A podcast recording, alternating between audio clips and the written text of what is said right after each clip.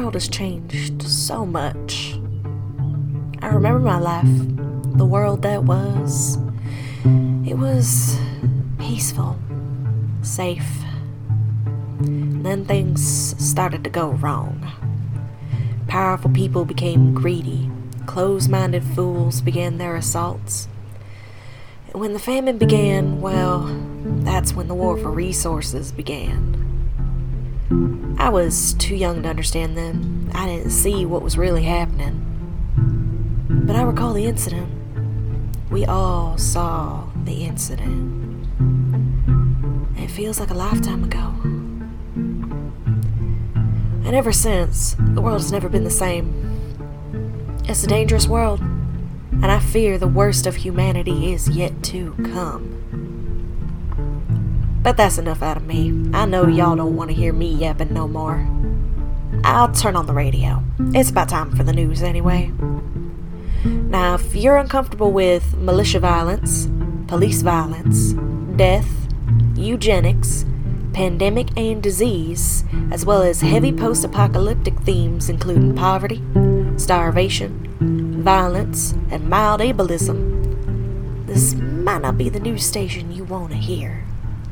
Stuff like that's been coming up a lot lately.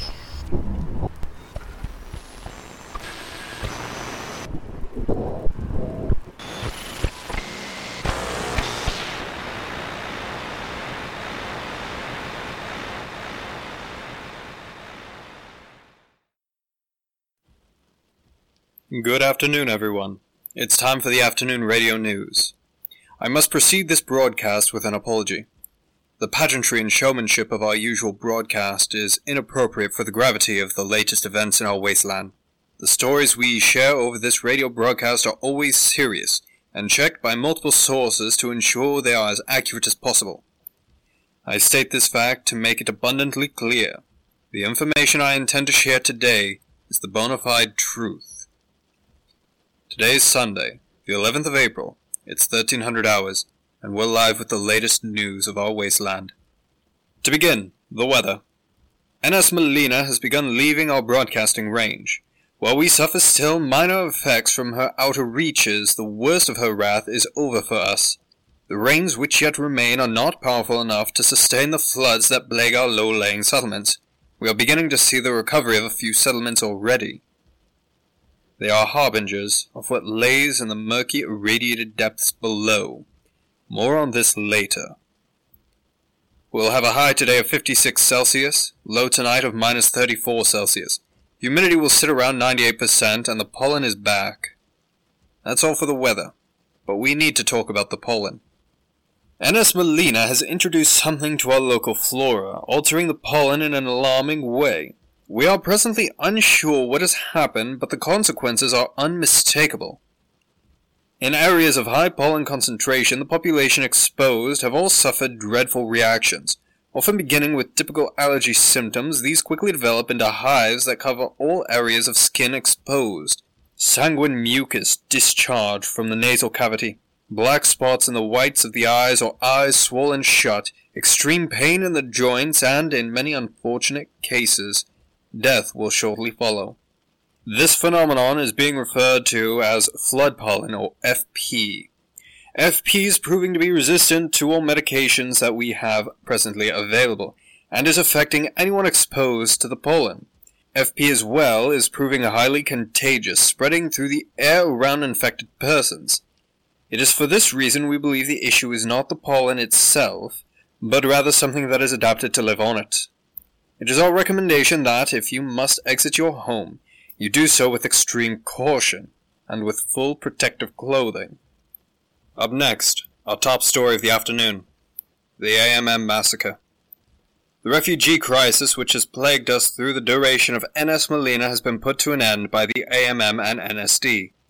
After a declaration of war by the refugees at Saffron, Null End, and the Cave, having placed each under siege, the AMM and NSD mobilized their forces. Unwilling to work together, they met at each location to put an end to the conflict. We have mixed reports on the exact events. We do not know, at this time, who fired first or the circumstances leading up to the following events. All we do know is that in each location, all 1,400 refugees and 70 NSD officers were gunned down by AMM soldiers. We have no reports of any survivors at this time. Shortly following these events, Colonel Leonard Bell of the AMM put out the following statement to one of our sources. What had to be done at Null End, the cave, and Saffron was a tragedy. However, to protect the lives of the citizens within each settlement, it was necessary. Colonel Bell went on to question why the NSD got involved and warned them, and I quote, It would be best that officers from the NSD do not interfere in the affairs of the militia. Make no mistake, what occurred outside of the walls of these three settlements was nothing short of a crime against humanity. These men, women, and little children left outside, in the storm, sick and dying with no resources. They had very few weapons with incredibly limited ammunition and wanted only the help they had been denied by their neighbors. And these people, these human beings, were gunned down by the AMM, people who they trusted to protect them from the threats of the wasteland in an attempt to restore order. These refugees, now victims, represent now, I think, the values of the AMM. Order above life. Peace at any cost. Drilled into their hearts now is that this world is goose-stepped in cruel, cold necessity. That the life of our fellow man does not matter so long as it is cast out that you might follow orders, that you might keep the peace. These unreasonable actions have cost roughly 1500 souls their lives, the AMM's response was it was necessary. Make no mistake, I understand the world we live in now. It's cruel, irradiated, mutated, and a dark, shattered reflection of the world that was. But no matter what this world is, it is our duty, through all the ways this world tries to destroy us, we must maintain our humanity. Perhaps that is a value of the world that was, but it is, I know, the most important value that we keep with us. It is one that the AMM has forgotten. It is one you must continue to hold, as it is what separates us from the beasts of the wastes. I realize I may very well be the first to break this news to other refugees around the wasteland, huddled closely outside of other settlements in camps waiting, hoping, and starving. Camps patrolled by other AMM soldiers, by other NSD officers. I have a message for you, refugees, and you alone. That is, despite how the AMM has treated your comrades, despite what happened. What you do next is up to you. I encourage you think about your next moves carefully, and to maintain your humanity. Show the AMM that you, unlike them, are still human. And a message for your fallen comrades, although I know they will not hear it. To these victims, I say I am truly sorry. Requiescat in pace. We'll be right back after these commercial messages. Good morning, Jenny. How do you do? Glad to hear it. Are you all set? Ready to begin? Wonderful. What commercial do we have up first? What is this, French? I don't speak French. You do. Wonderful, Jenny. Can you translate this for me? Thank you. Times are hard. It's easy to lose yourself in the despair and misery that fills the world surrounding us. Wouldn't you like an escape? Wouldn't you like to be free? Liberate your mind. The Master's House of Green Court. I love it when ads are short. What's next? Have you committed a terrible crime recently? Has somebody committed a terrible crime against you? Do you find yourself being persecuted by the courts of the wasteland? This frontier justice-like system can be rough, from being murdered in the waste to a presumption of guilt no matter who you are. If you find yourself navigating the cruel, irradiated waters of apocalyptic law, you need a mediocre apocalyptic lawyer. Look for Jeremy Habercorn, located next to Green Court's very own library. And remember, just because you did it doesn't mean you're guilty. And we're back, ladies and gentlemen. Moving on with our next story, we're going to talk about Oakland and Wasteland Mercy. In response to the AMM's massacre of the desperate and destitute, the former bandit alliance turned altruistic government of Wasteland Mercy, who continue to hold Oakland, have made startling moves. In a speech to the people of Oakland, Patrick Oliver, elected leader of Wasteland Mercy, had this to say. What AMM did is inhuman. Those people were crying out for help. They were starving, sick, the radiation from the water was getting to them. So they started yelling, and took what they needed. I've been there. We all have. We've all done what we had to to survive. We remember begging for scraps and taking when we had to. And because we remember, we opened our doors and helped. It was the right thing to do. But the almighty AMM doesn't see it that way, do they? No, they don't care how hard people got it out here, so long as they sign up or stay quiet. Right and wrong and morality don't mean much to 'em. Maybe that doesn't mean much coming from me, bandit of all things. I stole out of desperation. I hurt people. But those days are over, and I'm moving forward to make a better wasteland. And this community is going to be an example of how we achieve that. So I'm asking you, my brothers and sisters, to stand behind me when I say that Oakland is declaring war on the AMM. This speech was transcribed by our source within Oakland. Immediately following, it has been reported to us that the town has begun mass producing crude ammunition and rudimentary armor. Their endeavor to wage war on the militia meant to keep us safe is, I think, commendable, though I can't help but think a better way exists. As these events unfold, we will keep you up to date. Next, we need to speak of the floods. As the water recedes, we get a glimpse into the murky irradiated depths of our rivers and ocean. The floods have left behind disturbing scenes, artifacts and creatures that will make returning to these flooded areas rather difficult we're going to look at the settlement of Ashoto, the first settlement whose flood waters have vacated enough to allow exploration. Our sources reported to us that the town holds a foul odor, not unlike rotten clams, with a peculiar clear mucus-like film covering every structure. Shra swim freely in shin-deep water, taking bites out of our source when they're allowed to swim close. They shed scales like daggers to the feet hidden in the muck. Through the town a sloshing sound could be heard, and our source tells of an eerie feeling of being watched. It was not but five minutes after entering the town of Ashoto that our source discovered a creature within the town. While this creature lay dead, our source was able to describe it in perfect detail.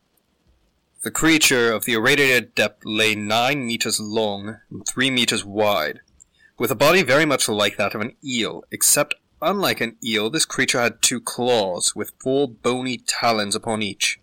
At a glance, they appeared to be connected directly to the torso. But on further examination, our source discovered that these claws could extend from the creature by means of a muscle-covered bone that rests within the creature's abdomen. While the body as a whole was covered in this deep blue sandpaper-like flesh, this particular appendage was naught but exposed bone and muscle.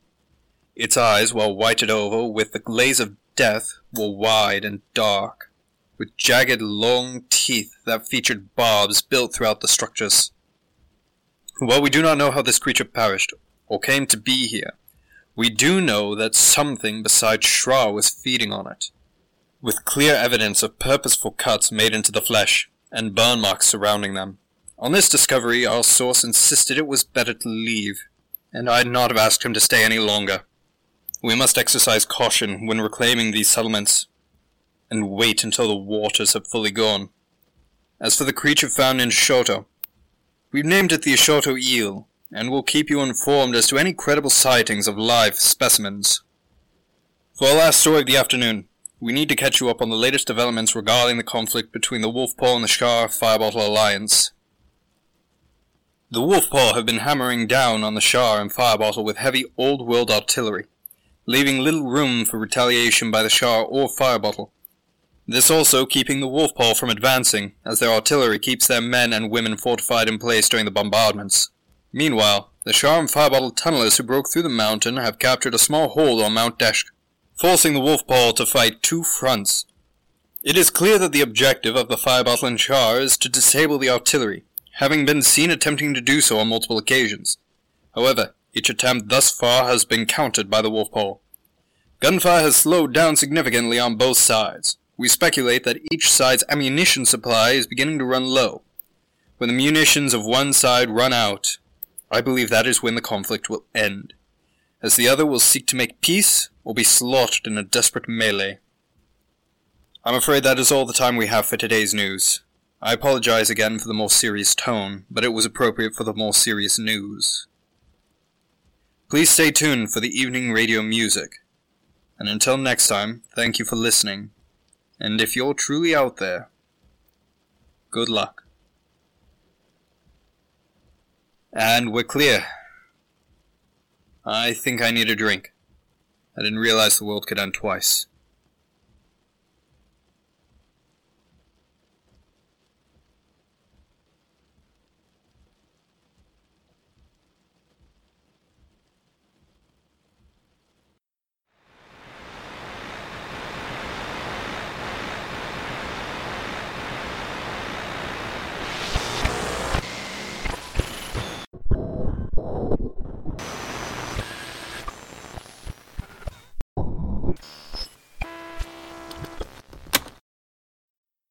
Hi, this is Seamus's sibling, Izzy. Thank you so much for listening. If you like this broadcast, consider rating and reviewing us on your podcasting platform of choice.